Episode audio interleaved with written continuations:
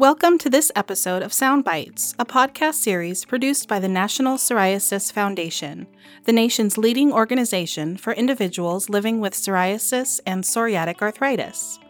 In each episode, someone who lives with psoriatic disease, a loved one, or an expert will share insights with you on living well. If you like what you hear today, please subscribe to our podcast and join us every month at Psound Bytes for more insights on understanding, managing, and thriving with psoriasis and psoriatic arthritis. My name is Shiva Mozafarian, and in a recent episode, number 196, we spoke with dermatologist Dr. Ronald Prussick about the impact of nutrition on psoriasis and psoriatic arthritis. Today, I'm here to discuss tips for eating healthy with registered and licensed dietitian and wellness coach Brittany Link from Advice for Eating based in Houston, Texas. Her nutrition focus is on wellness, weight loss, healthy cooking, and disease prevention, with an interest in specific diets that include vegan and vegetarian, gluten, grain or dairy free, and anti inflammatory needs. In fact, Brittany addressed celiac disease in a previous episode of Psound Bytes number 121. Brittany has a passion for cooking and uses her passion to help others discover healthy habits that become a lifestyle. Welcome, Brittany. It's so good to have you back on Psound Bytes today. So, given your background, we're hoping you can provide some healthy eating tips for the psoriasis and psoriatic arthritis community. But first, let's start with a basic question. From your perspective as a dietitian, can what we eat improve or make chronic systemic inflammation worse? Hi, Shiva. Thank you so much for having me back. I'm excited to be here. Yes, absolutely. What we eat can definitely improve or make our inflammation worse. So, there are certain foods that we have seen can actually cause inflammation in the body, and then there are specific foods that will actually fight inflammation in the body. So, what we eat does have a big impact on our overall inflammation. So, some of the things that we can eat that will help to fight inflammation are going to be as many whole single ingredient foods as you can. So, those fruits and vegetables, the whole real thing, not the dried or the fruit leathers, but the real deal, fresh fruits and vegetables, that's where you're going to get most of your antioxidants and your vitamins and minerals, which are all going to help to fight inflammation. Omega 3 rich foods are a really good way to help fight inflammation as well. So, seafood is highest in those omega 3s, but some plant based sources are like hemp seeds, chia seeds. Actually, spirulina is a very good source as well. And then probiotic rich foods that help keep our gut in fighting order. So, things like sauerkraut, yogurt, kefir are all going to be really good options to help fight inflammation as well. And then foods that cause inflammation in the body are those highly processed foods. So, foods that have a lot of added sugar, artificial sweeteners, fried foods, beverages that are sugar sweetened or have those artificial sweeteners in them, processed meats, and then things like trans fats as well. Wow, that's quite the list. And Brittany, isn't it true that how you prepare the food is equally as important as what types of food you eat? If so, do you have any tips on the best way to prepare foods? Yes, so you're absolutely right. And there are a few things to consider here. So there's how you're cooking a food and then the type of fat that you're cooking it in. So when you're cooking meats and proteins, especially, one thing we want to consider is how high we're heating them. So if you cook a meat or a protein at too high of a heat, so for instance, if you're deep frying or even sometimes when you're grilling or broiling and it's a very high heat, then it can increase the production of these harmful compounds that are known as advanced glycation end products these actually, if they're in high levels in our blood and our tissues, can trigger an inflammatory response. So, cooking your meats and your proteins at a lower heat by simmering them or steaming them, even braising meats, will be a lot healthier if you do that on an everyday basis versus eating those meats and proteins at really high cooking temperatures. And then in the same kind of idea, but with a different ingredient, is when we're cooking at high heat, we also want to make sure that we're using the appropriate fats. So when you're cooking something at a higher heat, you want to use a fat or an oil that has a higher smoke point. So what we found is that heating oils past their smoke point has been linked to the formation of carcinogens. So if you are occasionally eating something that is cooked at a higher heat, making sure you're using something that has a higher smoke point. For instance, my favorite would be avocado oil. If you're cooking something at a lower heat point, that's somewhere where you would want to use something like olive oil, extra virgin olive oil. But if you're roasting something above 400 degrees in your oven, olive oil, even though it is very healthy, isn't actually going to be the best choice in that instance. So making sure that you're not cooking your meats and proteins too high of heat, but also what you're cooking them in is important. That's great information. So by high heat, you're indicating 400 degrees or higher. But does that also apply to grilling? Yes, exactly. And so that doesn't mean that you can't ever do it, but you don't want to consistently be cooking your meats and your proteins at a high heat on a daily basis. So grilling is okay and turning the heat down on the grill a little bit, but just making sure that you aren't only cooking your meats at those high temperatures all of the time. So once in a while is okay. Good to know. So I'm curious, what is the right combination of protein, carbohydrates, and fat? And as you know, a lot of people tend to eat mostly carbs and our heaviest meal at the end of the day. Is there a specific time frame that works better? Great question. So, first, answering your question about what the kind of right combination is. Now, this is, of course, going to change based on who you are, what kind of activity level you have, what your disease state is. So, very active athlete is going to need more carbohydrates than someone who is a little bit more sedentary.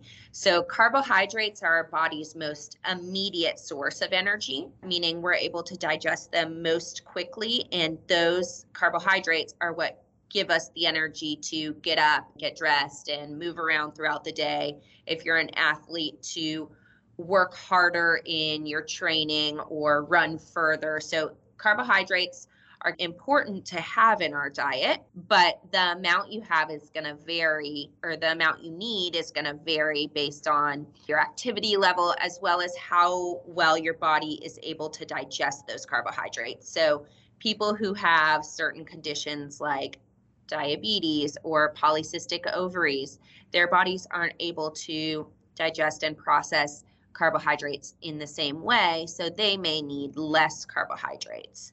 But a rule of thumb or the standard American diet calls for about 50% of your calories coming from carbohydrates 20% coming from protein and about 30% of our calories coming from fats. Now, I said earlier that carbohydrates are your body's most immediate source of energy. So, with that in mind, I typically recommend that people make sure that they're getting their carbohydrates in throughout the day and earlier in the day when they're actually going to be able to utilize them and burn through them.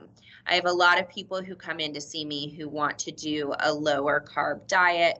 And what I find the main mistake a lot of people make when they do that is they have no carbs at breakfast and then they have a pretty low carbohydrate lunch. And then by the end of the day, they're hungry, they haven't had a lot of fiber to help keep them full. That's when they start to overdo it on the carbohydrates and have a really high carb afternoon, and evening. So we actually want to flip flop that. You want to give your body more of that immediate source of energy earlier. So I always say, I always want some sort of carbohydrate, ideally a high fiber carbohydrate at breakfast and lunch, and potentially a snack if you're having it.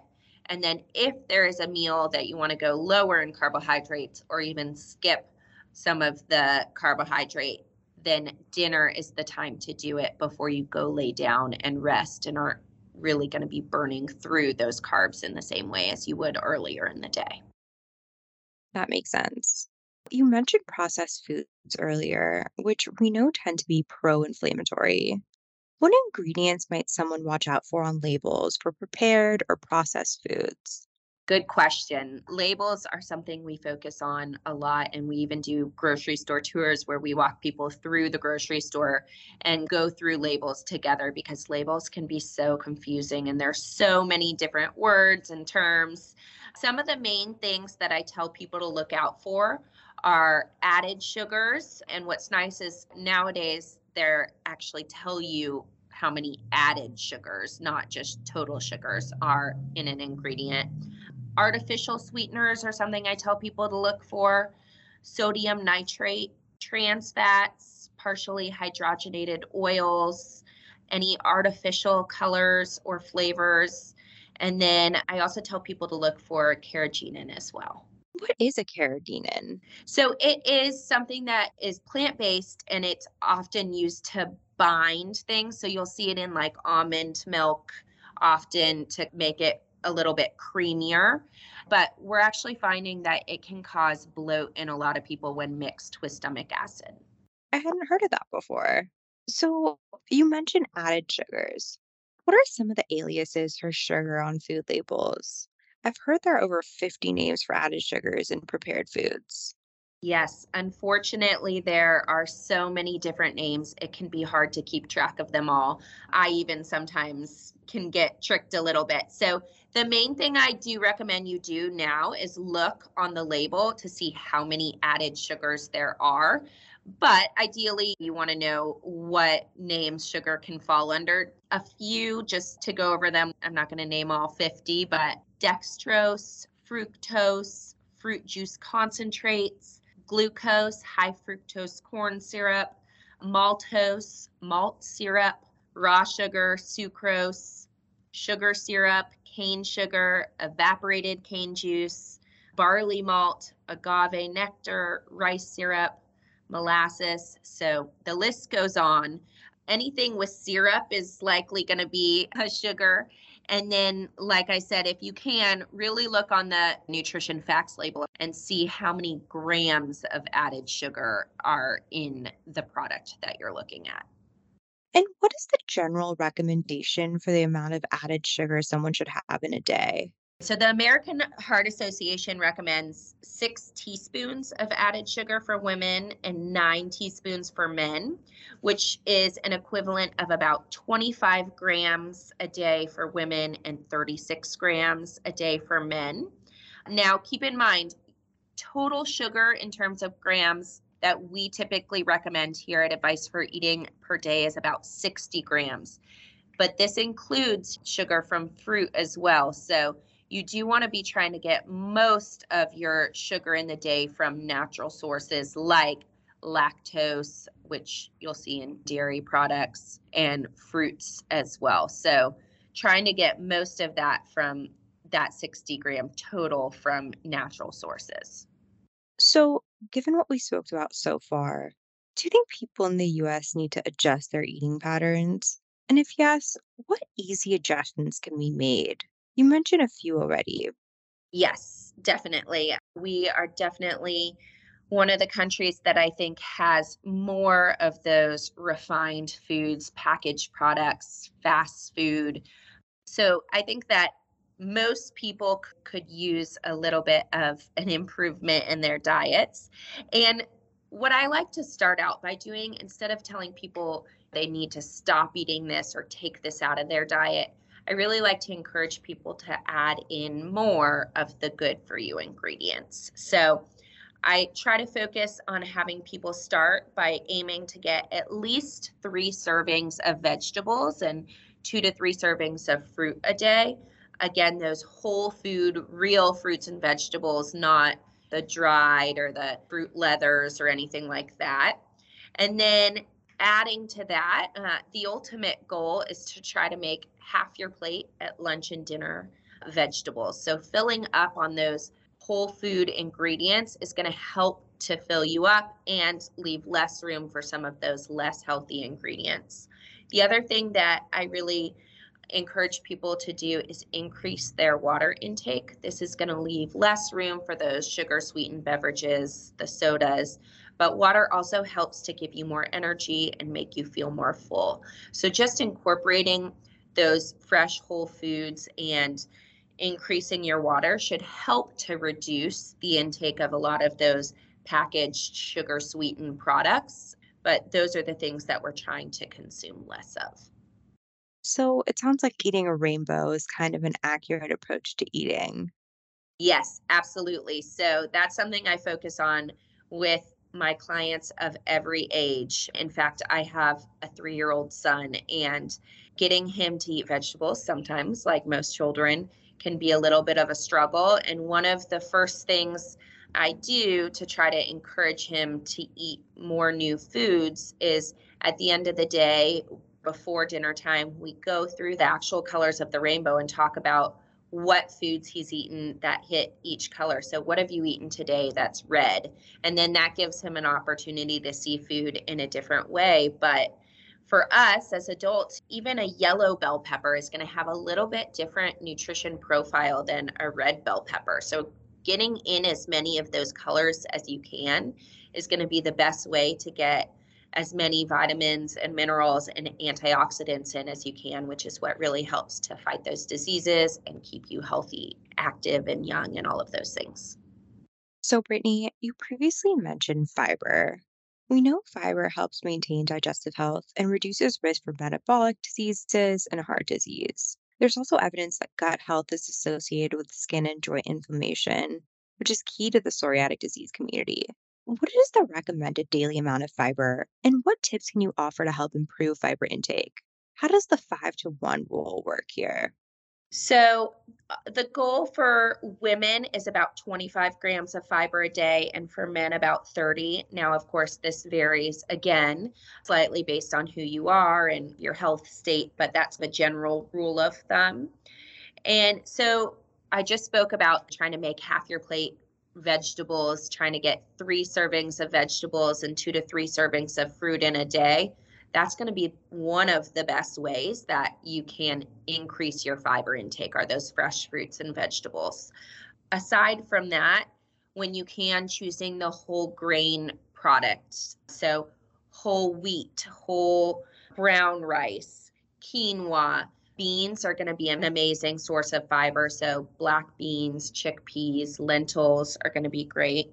And then adding things like chia seeds or flax seeds to your oatmeal or your yogurt or on top of even salads or bowls are going to be a great way to really boost your fiber to the next level. And then those flax and chia seeds are also a good plant based source of those anti inflammatory omega 3 fats that we talked about earlier as well. So they kind of have a two for one.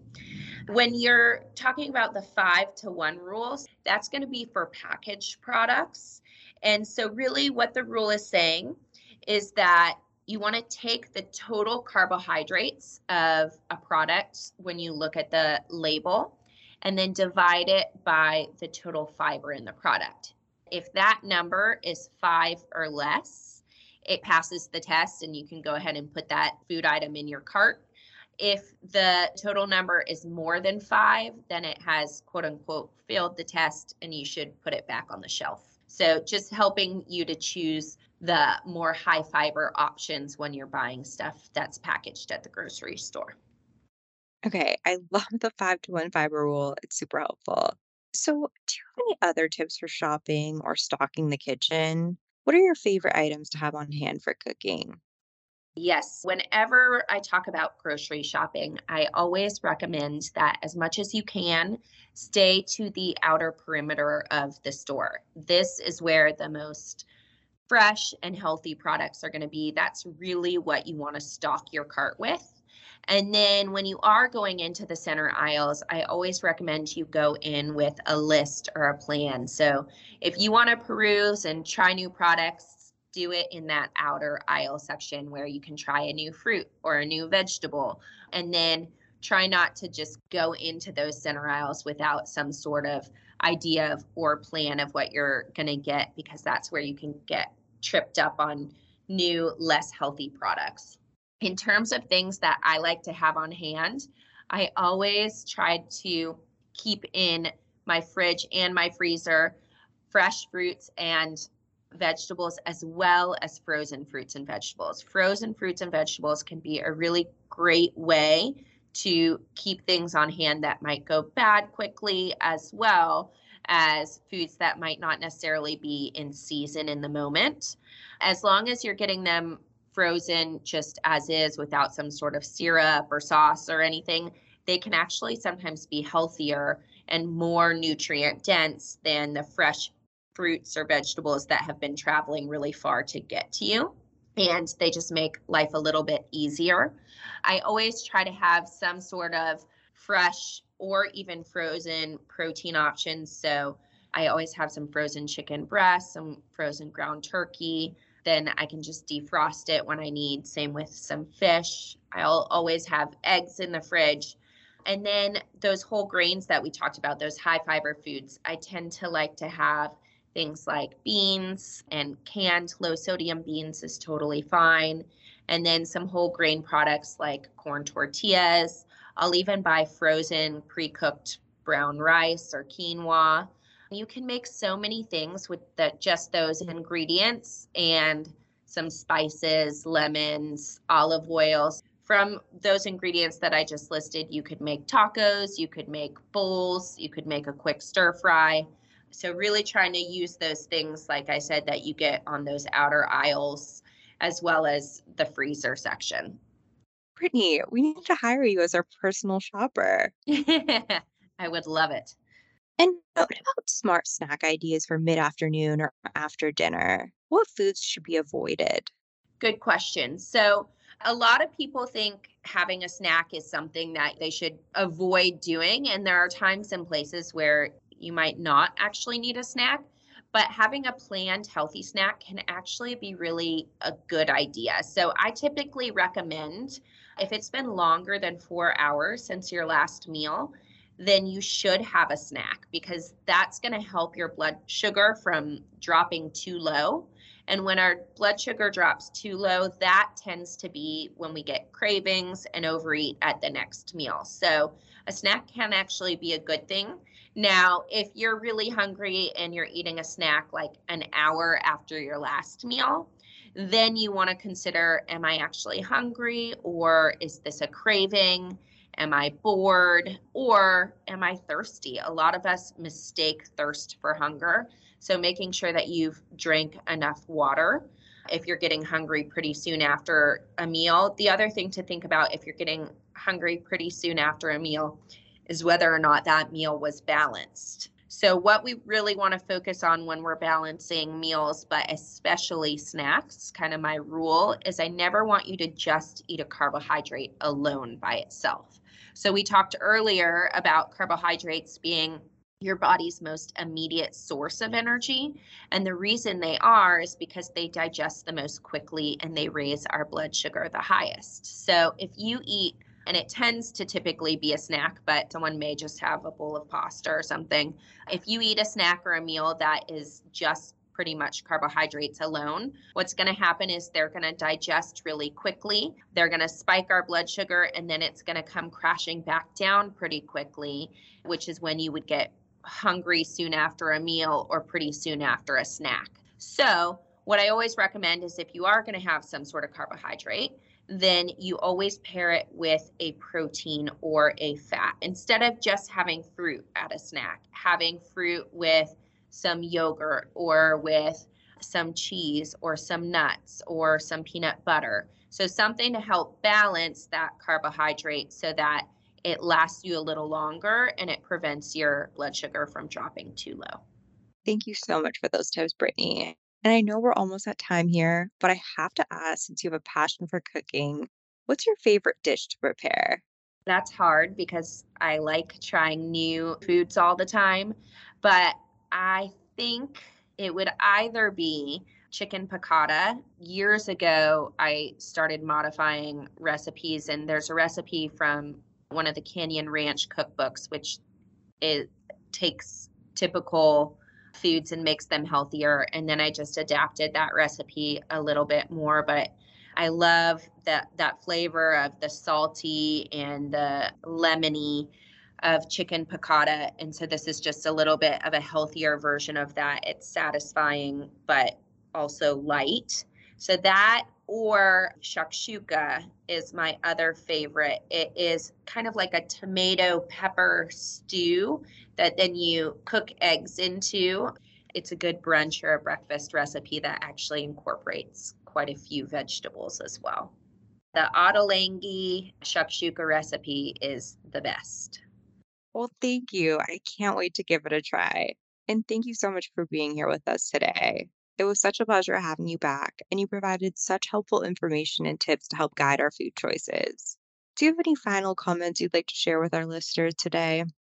If I can recommend anything, it's just to try to slowly increase your fruit and vegetable and water intake and then go from there. Thank you so much for having me. Thank you, Brittany, for such words of wisdom for eating healthy. I'm so glad you came back for today's discussion. For our listeners, if you'd like to receive additional healthy eating tips, contact our Patient Navigation Center for a free healthy eating guide by calling 800 723 9166 or by emailing education at psoriasis.org. You can also check the website page at psoriasis.org forward slash watch hyphen and hyphen listen for a copy of the chicken piccata recipe Brittany mentioned. And finally, thank you to our sponsors who provided support on behalf of this program activity through unrestricted educational grants from Bristol Myers Squibb, Janssen, and UCB. We hope you enjoyed this episode of Psound Bytes for people with psoriasis and psoriatic arthritis. If you or someone you love has ever struggled with psoriatic disease, our hope is that through this series, you'll gain information to help you lead a healthier life and inspire you to look to the future. Please join us for another inspiring podcast. You can find this or all future episodes of Psound Bytes on Apple Podcasts, Spotify, iHeartRadio, Google Play, Gaana, and the National Psoriasis Foundation webpage. To learn more about this topic or others, please visit psoriasis.org or contact us with your questions or comments by email at podcast at psoriasis.org.